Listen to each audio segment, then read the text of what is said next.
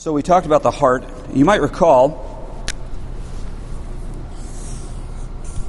we showed that the heart was here, and it was out of the heart, the overflow is what we say and what we do. This is the foundation of everything we're talking about. It's out of that heart. Whatever it is within uh, our own lives, within our kids' own lives, it's, it's out of the abundance of the heart.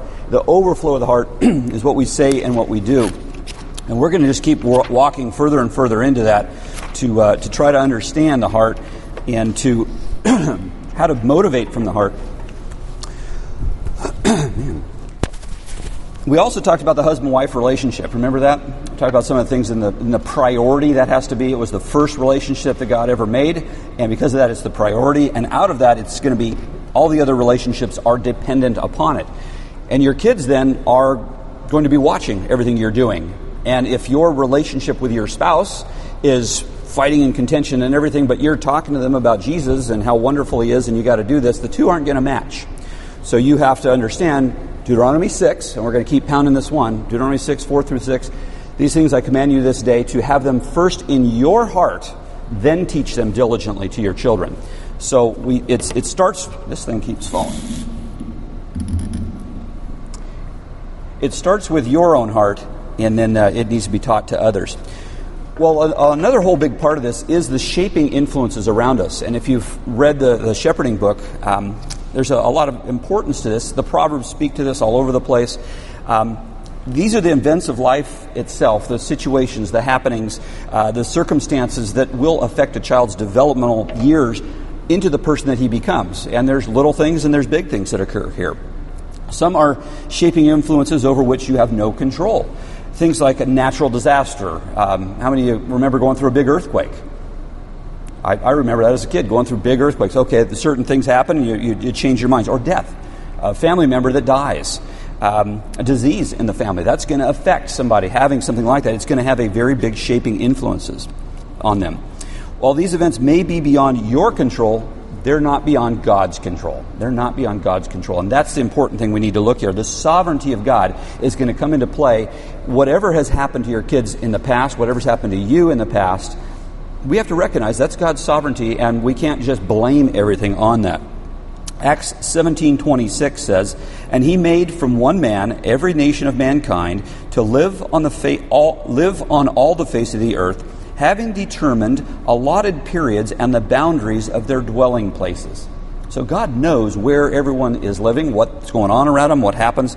All that stuff is, is all certainly within God's hands. So let's look at some of the major shaping influences in, in the life of your children. The first, maybe you can even look at this for yourself the structure of the family. Think of the structure that your own family was that you growing up. Um, did you have a single parent? How, did, how does that affect things? You're going to have a whole different view if you had single parents. Uh, how about your grandparents? Were they close? Were they even living? Were they part of the family? These are shaping influences that are going to affect the way you're going to parent and your kids' lives. As they have parents right now, or their grandparents that are way far away, they're going to have a different effect than if their parents were living next door or even in the house. I know I didn't have any grandparents anywhere around. I think I met them two or three times in my life, so they weren't a part of my life. So the structure of the family is one of the first major shaping influences. The next would be family values. What are the family values that are created in your family? Church, how important is that? Is that something that it's a priority, and why is it a priority? Um, things like honesty. I mean, how is honesty valued within that family? Is it is something that, man, if you're not honest, there's a big problem here, and you deal with it? Something like lying. How well? How is that treated? As a kid, maybe you lied and you got away with it. Your parents didn't care about it, or a sibling would lie. Um, how about hardworking? You know, this is some of the family values. If you have a family where the dad just um, he just was working three jobs and doing all kinds of stuff, and or was he a guy that just sat back with a, a clicker and watched TV? That's that's going to have a, an influence. Uh, drinking and how that's handled within the home. That can be a, a big, big changer, both in the way that you were parented and the way you're going to parent because you saw what occurred there. Something like movies, something that simple. Well, what movies were allowed in the house?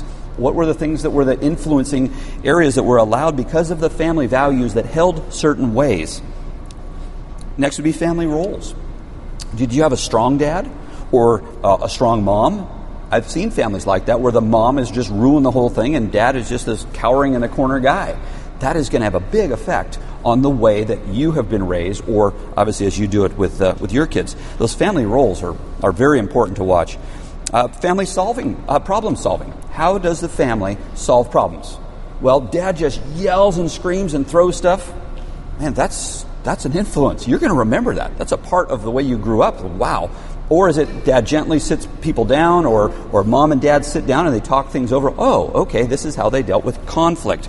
Um, or maybe a silent treatment. Mom would go on her rant and rage and yelling, and, and dad just shuts up and goes in the corner and just doesn't say anything. And how does that affect things? Those are, those are important areas there.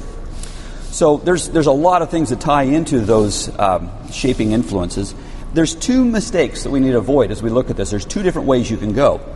The first is determinationism or determinism. This is the idea that you can do everything right, you can put all these little boundaries around your child, and everything's going to be okay. You control the circumstances, you put boxes around it, and, and it's just a major control thing. You're in control of all the issues of life, and then you can produce the children you want. You've taken their environment all around them, and then you have created them out of this environment that was supposedly perfect. You can come up with a child who's doing everything right. Assuming that they are the helpless victim of their circumstances is the other way. So they're just helpless, and uh, it's just the, the way that these kids are raised. You see some, some kids, some neighbor kids, well, they are the way they are because they were, were raised that way, and, and that's the other side of determinism, where uh, you know that's you're just a victim of your circumstances. You're in a poor family, you're in a, a family that the dad was an alcoholic, and therefore you turn out that way. It, it can't be any different. You see, it's determined. It's determined either good or bad. Either you controlled all the influences and kept them from stuff, or it was all this disaster stuff, and therefore they turned out turned out bad. The other mistake to avoid is a denial of the shaping influences, where you say, you know what, none of that stuff matters. It's unimportant. Uh, you ignore the realities of these influences on your kids and your children's lives. So that's going to be another problem that's going to create if, if you just ignore it. No, none of that stuff's there. You know, dad's an alcoholic and, and he's ranting and raving. We don't care about it, and, and you ignore that. The problem is that neither determinism nor denial is correct. Neither of them is correct. We, we can't look at both ends of the, of the spectrum there. Children interact out of their Godward orientation of their heart. So it's, it's God within their heart that is, is going to allow them to react a certain way. And uh, the way we look at it is uh, here's our, I'm going to draw a little, I am not good at stick figures. So we'll figure this out here. Here's a guy here. And so he can either worship God, is what he's looking to do. So he's up here, he wants to go and has a Godward orientation in his heart. Romans 1 verse 18 and following. It says, Your children either respond to God in faith, that whole Romans passage, uh, you know, God does all this, uh, and we either respond in faith or else we suppress the truth in unrighteousness. So we, there is an ability that children have and we have to respond to God, and this orientation within our heart.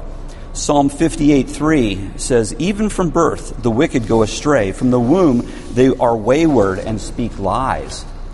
This is talking about sin nature. We are born with a sin nature. That little tiny one year old over there, eight month old, was she 10? She's almost 10 months old?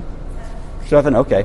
Um, that little seven month old was born with sin in her heart. I mean, that's, we all are. We have sin from the beginning, with, and it says, The wicked go astray from the womb, they are wayward and speak lies. Psalm 51 5, I was sinful at birth, the psalmist says. So we have to have a worldview that, that identifies that we have a sin nature to start with. And little kids are not born innocent. They're not born where they can go either way. We are born very clearly because of Adam's fall. We are born with a, a self bias impulse drive, is the way I first learned it. They have a, we all have a bias to do everything for ourselves. That's kind of the driving, motivating thing. I want things because I want them, and I'm going to do them the way I want.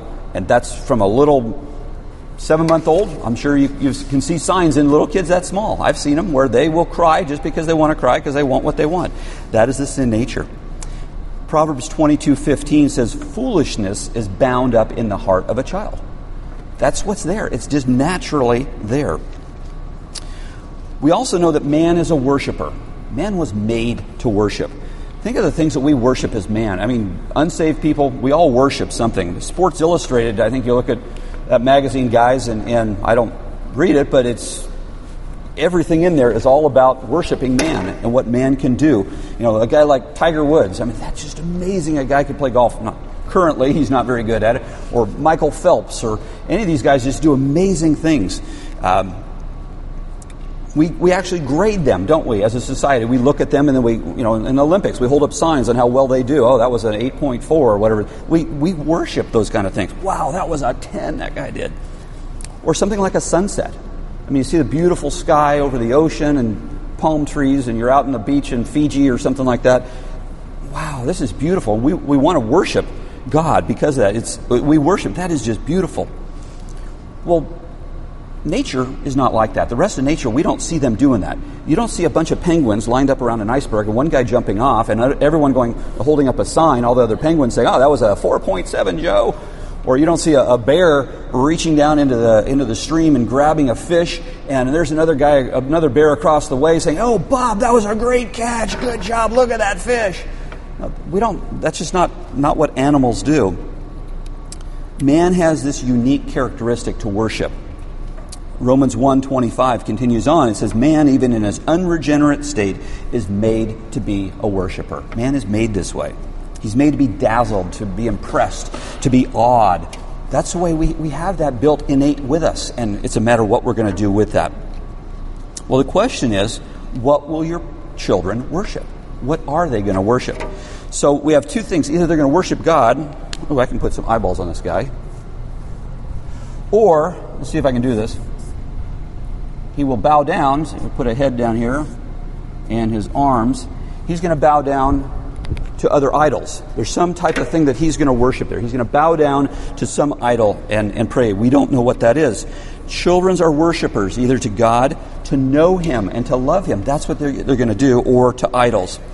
I was over in Malaysia one time doing some work, and uh, my people who had brought me over there, or I was visiting, they took me out to the Batu Caves. This is some you know place where they love to go, and this is a giant cave, but in it they have all these giant idols in there that they've carved into these caves, the sides of it.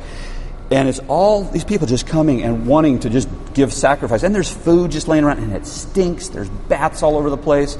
There's monkeys running all around crazy, trying to steal your, trying to steal Kathy's purse and uh, it's just a stinking place. But these people, then they, they take hooks and they put them in themselves and they hang stuff on them. It's like these guys are crazy what they're trying to do with this worship, with these idols that are just man-made items in this in this big cave that was carved out there.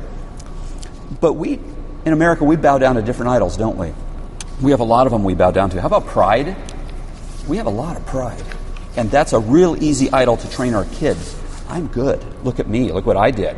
So we got to be watching for these idols. Pride is a big one. How about success or performance? I mean, this is something we really can get our kids into. Get them to be the best they can at something, and, and you are the best at this. Uh, where we used to live, we have a big park out in front of the house, and there was a, uh, a neighbor. And this neighbor would bring his little boy out there, and he would just play baseball hour after hour, day after day with him, performance related. And, and I mean, he'd get him pitching machines and all these things he'd bring out there. This kid was going to be a baseball star, and he wanted that. And, and, you just watched him just pouring into this kid performance that he would be good at this. And I guess he's a, a really good pitcher now. He's uh, probably in high school. Um, but that is what he encouraged this performance for this child. We encourage this. Some Christians, we look at our children as trophies, but our trophies, not God's trophies. What they're doing. Oh, look at their good behavior. Look what they're doing. Rather than being God's creatures and they're doing this for God's glory, they're not given to us to give us glory, but rather to Him. And I know that's an easy trap to do. You know, my kids are, they're in, especially Christians in the church. They get these kids and they've, they've trained them well, but now they're holding them up. Look what my kids can do. Look at the quality that my kids can either say Bible verses or they can be real nice to people. And that's what we're after is their performance in those ways. Next one is possessions. That's pretty easy. And you can train your kids on possessions. I'm mean, look at this thing you got. Look at that thing. With us, it's our houses, our cars, and boats, and toys, and clothes. Dare I say the word shoes? You know, the, the, whatever it is, there's these things that will, will tie us into our possessions, and then we can train them in the same way that, hey, these things are important to you. Check this out. Hey, save up your money, you can get this. Now, there's nothing wrong with possessions, but what are, what are we doing training the heart there? Pleasures. When you have teens, uh, nobody here really, you guys have teens. Um, this is something that really easily we can do. We can just feed on them pleasures. Hey, let's go to Disneyland. Let's go here. Let's go there. And, and you see these kids, and they weaned them from an early age every other month going to Disneyland. And, and it's just pleasure. It's all about you. It's all about what you want. I want to feel that pleasure so you feel happy about yourself. You've had the pleasure. Sensuality, our looks. Um, we glorify our bodies. We got to have just the right look. We got to have the right whatever it is. And you know, guys, you got to go to the gym and, and I mean, none of us are like the gym kind of guys, but um, that's something a lot of people will do where they just spend their whole life. And we've taught our kids that by our actions, where this is what dad does. His priority, his idol in life is going to the gym to look good. Uh, excitement. I mean, what's the next exciting thing? Let's get the adrenaline going, uh, waiting for that next best, best thing. Or power, control, those kind of things. That's, we can train our kids to do that by the way that we do it. Influence how many people do you influence? Hey, we've got those people to do such and such. Or respect comes as a part of that too. How many people respect me for what I do? I, have attained to a certain level. Another one is a fear of man. A fear of man. That, that can be a big problem uh, where we then do things, we drive things in our life because we're afraid of what others will think about us whether it be the, the way that we uh, respond to certain people or the way we dress. Sometimes we're not doing it just because we love shoes or whatever it is. It's because we're afraid, oh, somebody's going to think I look odd. lastly, is the desire to be approved. It's kind of on the same thing. We want to be in that in crowd. And we can train our kids to do this. They got to have the right shoes. They got to have the right whatever it is, so they are one of the in people. And uh, that's not training them their heart to the right thing, because now that's what's driving them.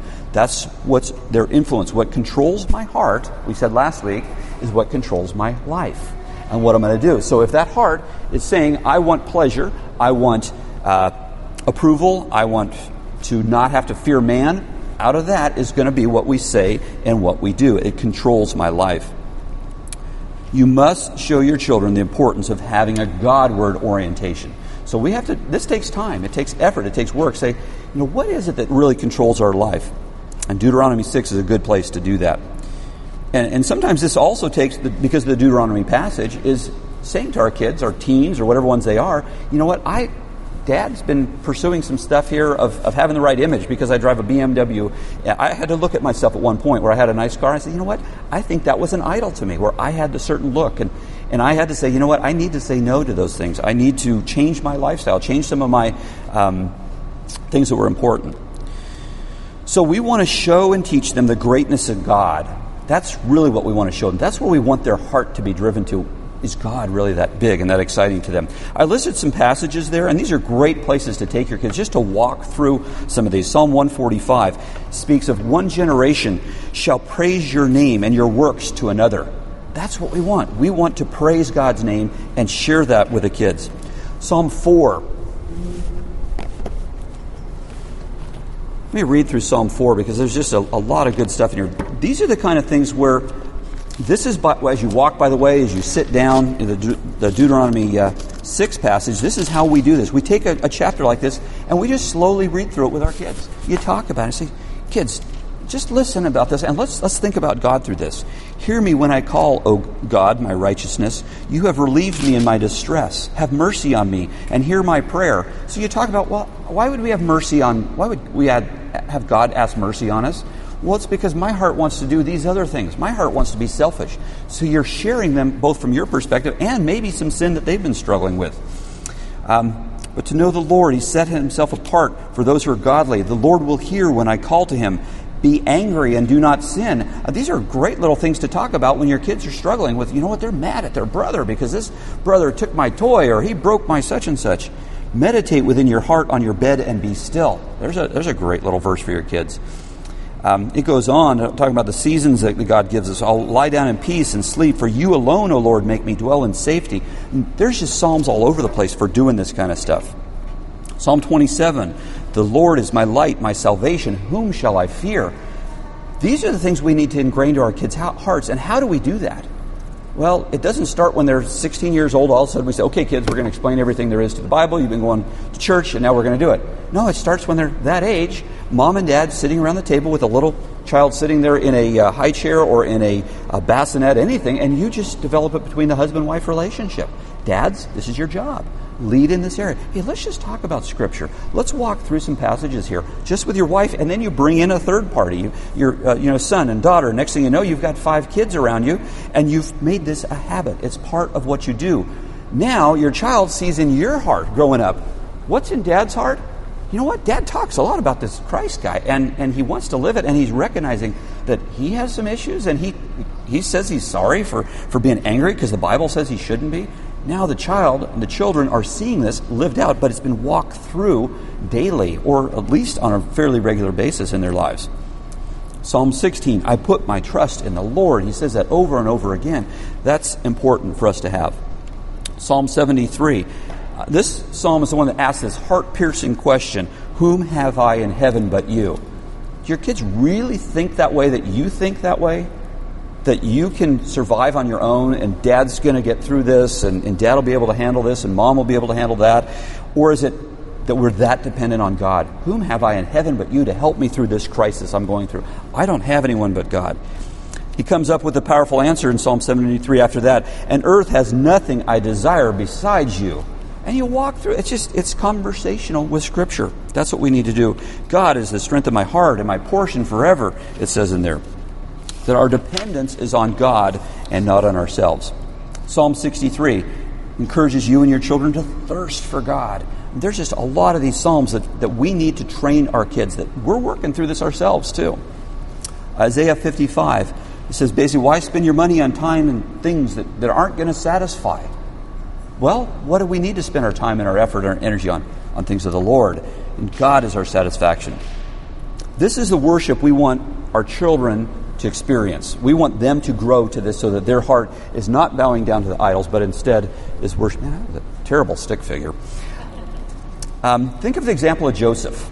I mean, Joseph, there he was, number 11 out of 12 kids, and his father's favorite, yet he was despised by his brothers, and they took him out in the field, they threw him down in the pit, and they're going to kill him. Eventually, they sold him off as a slave.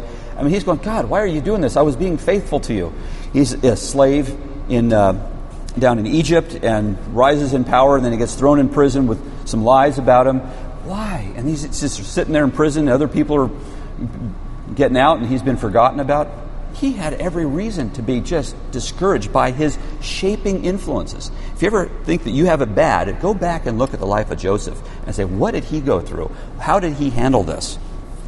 He had a lens that he looked through life. You know, he could look and he say, you know what, I'm looking at this with a Godward orientation, that what I'm seeing is God has some plan. I have no idea what it is. And what was that plan? How did that end up? He was second most powerful man, and he helped save the nation of Israel because of this. Genesis 50, 19 through 21, um, talks about this whole thing. The normal expectation of somebody who goes through these kind of experiences just be so upset and why does this happen to me? This doesn't make sense. I'm bitter and I'm angry and I have a reason for it. And we know these kind of people. We see them walk through life and, and just every other word out of their mouth is just something that's unfortunate because they're, they're bitter. But because of the Godward orientation in Joseph's heart, these influences caused him to see these events as opportunities to give glory to God. And uh, that honor to God is what's important. Can you think of some important shaping influences in your lives? What are some things you can point to? Go ahead, anybody? Just major things that just shifted your life. Disease. Disease. You've yeah, in your your your own direct family. Have you had any sickness in your life, yeah. Daniel? yeah, grandfather dying in a plane crash. And look how that shifted your perspective of life tremendously, just like that. It does, yeah. We all can probably point to something and say, you know what, yeah, there's, there's a lot in our lives that think, man, God, I don't get it, but I know you're going to use this for my glory. Um, someday I'll share with you guys how, how I, I think I shared, no, I didn't share with you, um, how we got to Bakersfield. It was an amazing shaping influence that caused us, through a murder, basically, is, is how we're here. And uh, like, I did not understand at the time, but I knew God had a reason. I knew He had a plan, and okay, God, I don't get it, but And uh, now I see that God wanted me here, here in Bakersfield to be involved in a church like Grace Bible. It's kind of neat to watch later on. Um, okay, next I want to look at a few more things. Remember we talked about the tree and all these little apples that you're putting on the tree, you're tying apples on, or you know, you're trying to cause those good works, trying to cause things that are going to good fruits, but they're uh, they're not. It's not systemic. Um, next thing I want to do is go back and look at the uh, behavior, how that's interpreted by the heart, in reference to the heart. Mark seven fourteen to twenty three says that what's inside a child makes a child clean or unclean, or, or a person. So I'm sorry, Mark seven. I'm going to read that. 14 to 23.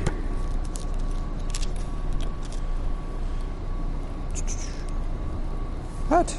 Doesn't look right. Yeah. Okay. When he called some of the multitude to himself, he said to them, Hear, hear me, everyone, and understand. There's nothing that enters a man from outside which can defile him, but the things which come out of him, those are the things that defile a man. If anyone has ears to hear, let him hear. When he had entered a house away from the crowd, his disciples asked him concerning the parable. So he said to them, Are you thus without understanding also? Do you not perceive that whatever enters a man from outside cannot defile him, because it does not enter his heart, but his stomach, and is eliminated, thus purifying all foods? And he said, What comes out of a man, that defiles a man. And from within, out of the heart of men, proceeds evil thoughts, adulteries, fornications, murders, thefts, covetousness, wickedness, deceit, lewdness all these evil things come from within and defile a man. So there's as a part of this, there's a lot that we're gonna we're gonna see. First, ungodly behavior begins with an attitude of the heart, which is reflected in behavior. Ungodly behavior begins with an attitude of the heart. It's, it's the heart we know that is, but it's an attitude within there. And uh, there's a little chart here that I'm going to kind of walk through. And that is if you have a behavior such as fighting.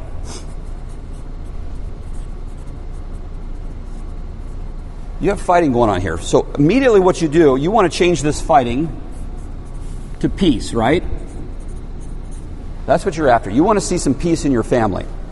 And uh, you look at this, okay, I'm going to work on some ways to cause them, my kids, to be peaceful in the house. I want, I want peace in here. I don't like this fighting over a toy, whatever it is. Well, you can't ignore the issues of the heart as you deal with this. Look at the child's behavior, it reveals what is in the heart. So we have to go back up and we have to look what is inside that heart that's causing the fighting. Because we know it's the overflow of the heart that's causing that. Attitudes and actions are reflected in the behavior, what we see and what we hear. So any of our kids could fight. You could have one kid alone and they can practically fight. When any neighbor comes over, next thing you know, there's going to be a little fight there when a friend's visiting. Those things happen. Fighting over a remote control for the TV or fighting over the last bit of ice cream in the, in the freezer. Two kids fighting over the same toy. It happens. But both of them are usually expressing some type of love of themselves with an unwillingness to share that toy. There's something going on in there as these kids are fighting. The temptation is to want to just change the behavior. We want to do that typically.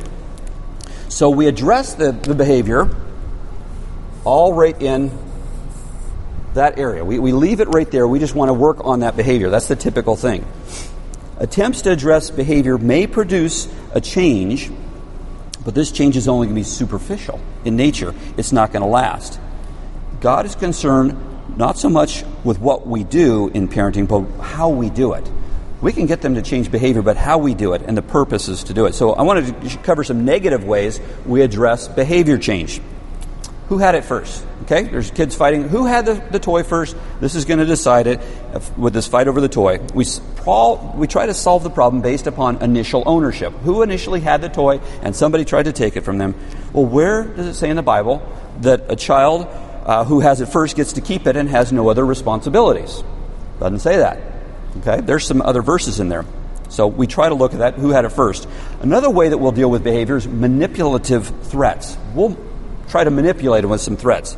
If you guys keep fighting over these toys, I'm going to ship them off to Swaziland. We're not going to have them here anymore. We're going to give them to kids that are going to enjoy them because you kids aren't enjoying these kids.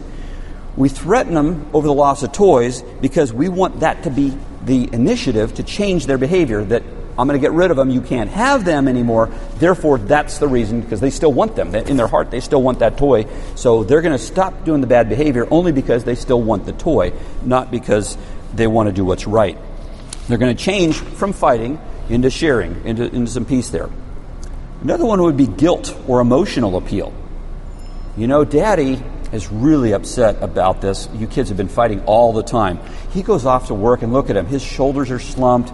He's sad. He's depressed. He doesn't have any joy because he knows at home you kids are just fighting all day long, and this is just not good for him. He's been bypassed for promotions, and he, we're going to lose the house. And you just pour this guilt on him. How terrible it is because you kids are fighting here all because you're over the to- over this toy. And you make this compelling story. You might get some tears out of them. You might this might work a couple times, but after a while, it's like you know what, mom, you said this before. This isn't working here.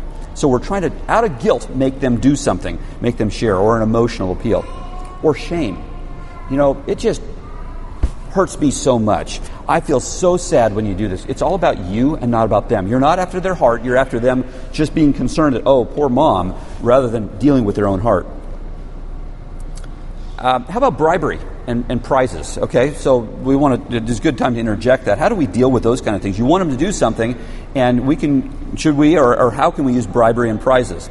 There's ways to change behavior this way, and uh, one is like a sharing jar. You, if if you share with each other every time mommy or daddy catches you sharing with your brother, we're going to put uh, your name in, on a piece of paper inside this jar. At the end of the week, mommy's going to take every one of the, take one of these out, just grab one of them, and if your name is on it, you're going to get a prize at the grocery store, a, nice, you know, toy up to ten dollars or twenty dollars at the store when, we when we go there. Well, when mom and dad are looking, the kids come into the into the family room, and, and you're in there. And here, I, let me give you my toy. You know, they're wanting to share with each other right in front of you all the time. As soon as you leave the room, I didn't say how long you could share. I'd share with you, and they take it back. So what they're trying to do is get away with everything they can to get the prize. They're after the prize. They're not after sharing out of their heart. I didn't say how long you could have it. Or uh, Ted talks a story, talks a story about a 15 year old girl who's always complaining, and she's complaining about everything. And just, Dad's tired of this. Just so tired of, him, of her always complaining. He says, Tell you what, he takes a jar and he puts 10 crisp $10 bills in the jar. He says, Okay, here's all this money, and it's all yours. If after two weeks you haven't complained, it's all yours. But if you complain, $10 is coming out every time I hear you complain. So, great. Daughter's sweet and kind. And next thing you know, accidentally, she starts complaining about something. Up, oh, $10 comes out. And something later on happens. Next thing you know, she's looking at those and hey, it's getting a little low here and trying to be as sweet as she can. And what is she after? What's her heart motivated to do? Is it to be really kind and stop complaining? No, it's shifted somewhere else. She's doing it because she wants the money. She didn't have a change of heart or a desire for righteousness. She just had a desire to get what she wanted, however, she can get there. Um, a lot of parenting books, even Christian parenting books I've read, talk about creating a contract with your kid. If you just write a contract, especially teens, here's the rules of our house, you break the rules, and here's what's going to happen. And it's, it's just in a contract, and you sign it, and I sign it, and it's done. And uh, great idea, but what it ends up doing is you find out what hurts them the most, and you make that the, be the results. And uh, reading this one book was toe to toe with your teen was given to me, Christian author supposedly, and Christian information given to me by a, a youth uh, um, leader of the uh, children's church at another church. And I read this thing, I couldn't believe it. It was take away this kid's hair gel. That was his biggest thing that the kid loved was his hair gel. And by taking his hair gel away, if he did something wrong, that was, man, you have got this kid raped on a deadlock. You've got him nailed because you took away the thing that he likes the most and you got him to do what you wanted him to do.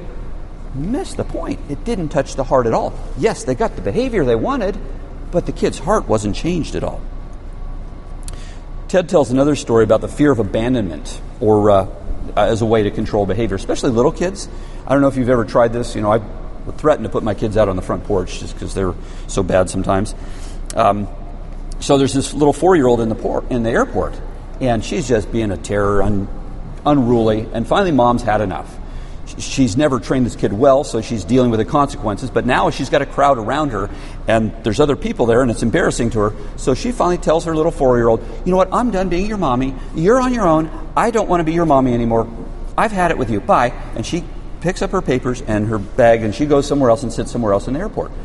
And the little kid goes, No, I'm coming with you. No, little girl, I don't know who you are. You're not my little girl. I'm sorry. And she's going on and on about this. And the little girl's just pleading to her, Mommy, no, you can't do that. No, I don't know you. You go find somebody else. You're, I'm done with you. And that child was just being as sweet and as kind and just at her feet begging. If you look on a natural level, you think, man, that mom got that kid to change their behavior. But the end is worse than the, the means, wasn't it? I mean, just what that did to that child's heart. You can't do that. Behavior modifications, rewards for good behavior, all this type of ways that you're trying to punish for bad behavior. In these cases, the child is clearly after the reward, or in this case, self preservation. They're naturally going to do things that are not going to cause pain to them. If they see it causes pain, they're going to try to stop it in some way. They're going to avoid evil because of the association of the pain rather than because of the evil within their heart desiring righteousness. And uh, we've talked about this before, where you know if you be good in the grocery store today, mommy's going to give you a, you can choose a candy bar at the end of the uh, end of the time in the aisle there in the checkout because you've been good. Well, why did they have the good behavior? Was it out of the goodness of their heart that they're being good to God, or is it out of the selfishness of their idols of what they're wanting? You're getting them to do the behavior that they want because you didn't want to be embarrassed at the grocery store of them being a terror and reaching and grabbing stuff and yelling and that's a hard thing to do. I know with us, we had to work at it. Our kids in the grocery store, we'd have, you know, six kids, and, and, Kathy would take them, and she would sometimes even have to do prep work ahead of time. Okay, we're going to the grocery store, and here's the rules, right? And this is the way we act, right? And so you walk through and you talk to them. It's not so much because you're going to get a spanking if you get home. And there were times when they were unruly, and she'd have to leave her cart with everything in and say, I'm sorry, I have to deal with my child, and take a kid out to the car and deal with unruly behavior. It only happened a few times, but we didn't have them doing that because they knew that was the wrong behavior. It was trained in their heart. This is not the way we want to act around other people. So the fighting that we have here is tied to, up here, an issue of the heart is love of self.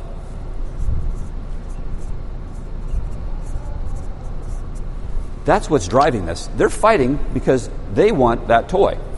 This is mine. I want to play with it. I want to have it. Or maybe even worse of I don't want you to have it. I don't want you to have pleasure. My pleasure is watching you not have pleasure because I know you want that toy. That can happen. Love of self.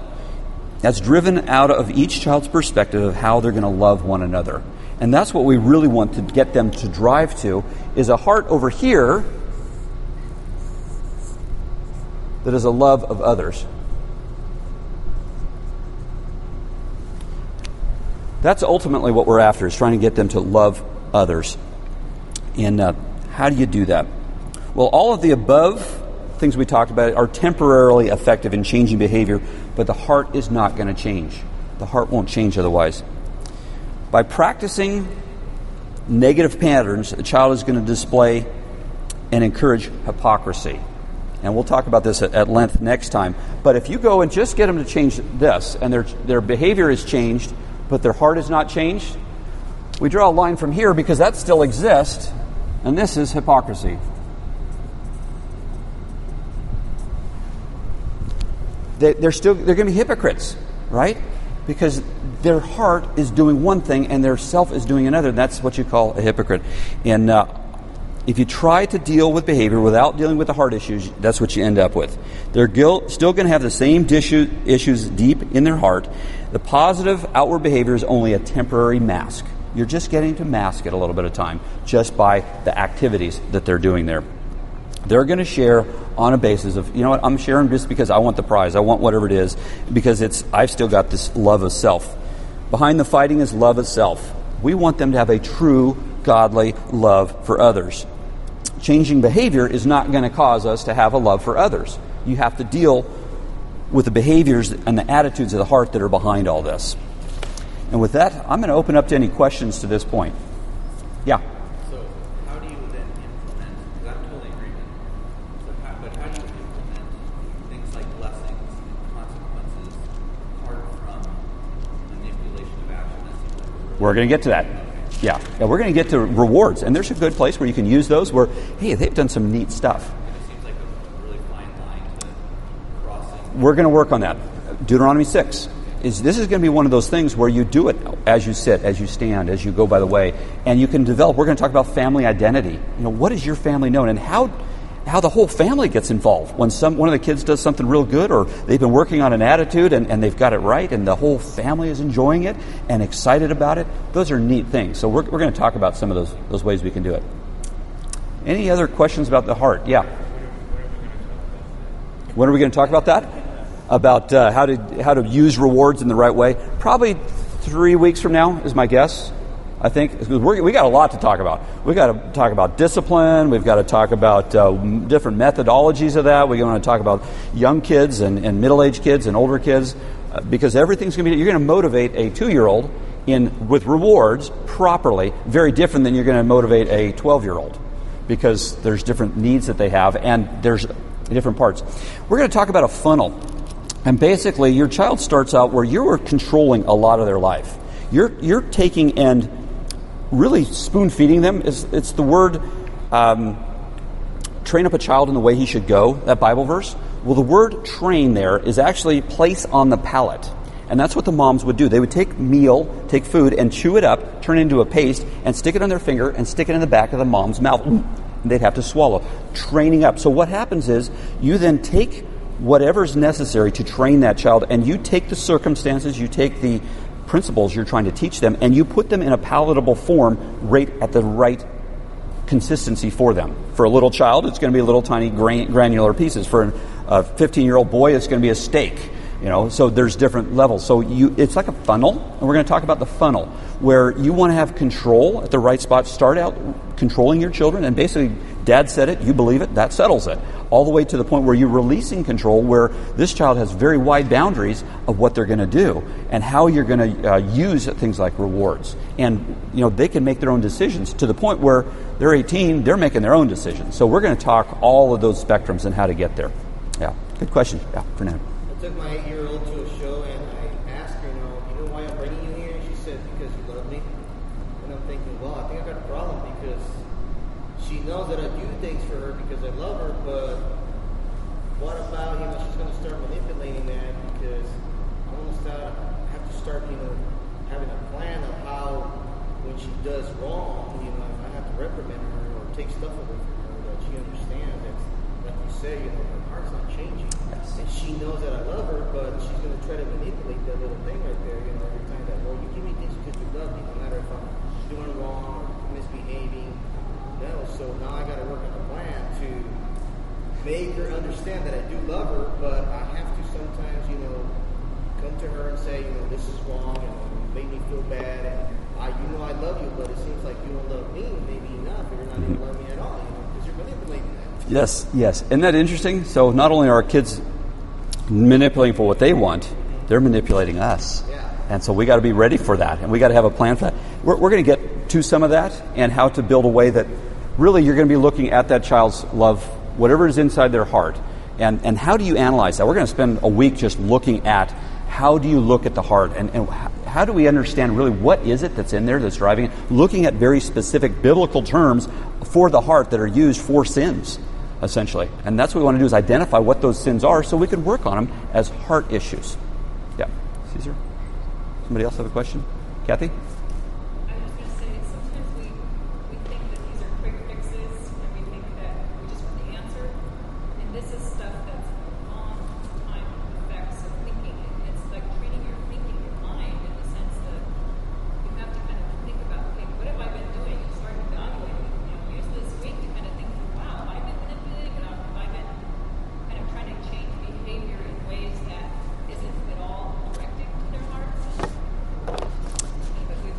So that, that's a good point. It's almost like, okay, let's have some homework this week. It's not going to be that hard. Be looking for specific areas, and let's report back next week. What are some ways that you identified things that were going on in your child's heart? Where you saw this behavior and you were able to point back and, and, and we're going to start getting a glimpse of this. What was in their heart behind this? You're not going to know 100% what to do with it at this point or whatever. It's going to, maybe you will, um, by God's grace, but uh, it's nice to start getting your mind for looking at it. Yeah, you have a, a three year old that's just having some trouble and, and doesn't want to do what you tell them and doesn't want to go to bed and doesn't want to do this. Well, if they've been trained up to a certain point where they have been given real wide boundaries and all of a sudden we got to change it, how do you change this over, you know, you put them to bed and they disobey you, they get out of bed. I mean, we, we struggled with that. We had five kids and we had to train them. Duct tape works great. No, six kids. Yeah. Duct tape them down. I tried that. I tried rope. I've tried everything. Did I say three kids, six kids? Whatever, six kids. I've five grandkids, whatever it is. Okay, I'm losing you guys. But you have to look at what it is that is the, your first step is identify okay that little kid that's not going to sleep or that's, that's not wanting to do what i ask him to do he's becoming autonomous it's his self-bias impulse drive he wants everything within himself to be satisfied in what he's doing. And he is the center of attention. He's the center of your universe sometimes. And you have to shift that. No, we're going to talk about this family identity, where your children are welcome parts of the family. They're not the center of it. And I've heard Christian radio station, very famous people saying, oh, you got to make your child the center of your family. Absolutely not. That's going to make them be an idol that everybody bows down and worships. And that's, I think, why, why uh, Joseph was rebuked by his dad. Would we bow down to you, Joseph, your father, and your brothers? Because that's wrong for you to be the center of the family. We're going to talk about that in child centered parenting.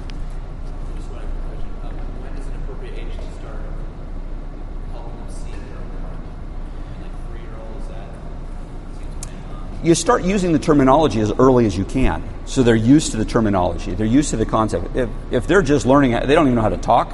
Still, you can you can use the words. You can say, "Let's what's in your heart," or you know, no, that's that's not a good heart that's choosing to do this because it's a choice. It's their heart that's choosing to do evil, or their heart is choosing to do good. And yeah, you're, they can't read the Bible. You can't take scripture to them at, at three years old and say, look, read this, go into your room. You know, it's, it's inappropriate for that. But there are ages. We're going to get into every age and look at, at each age. We're going to segment it off by ages. So, all right. Well, thank you guys. Let me close in prayer. Lord, uh, we know that you are sovereign over all. You're the one that uh, has given us the children you have.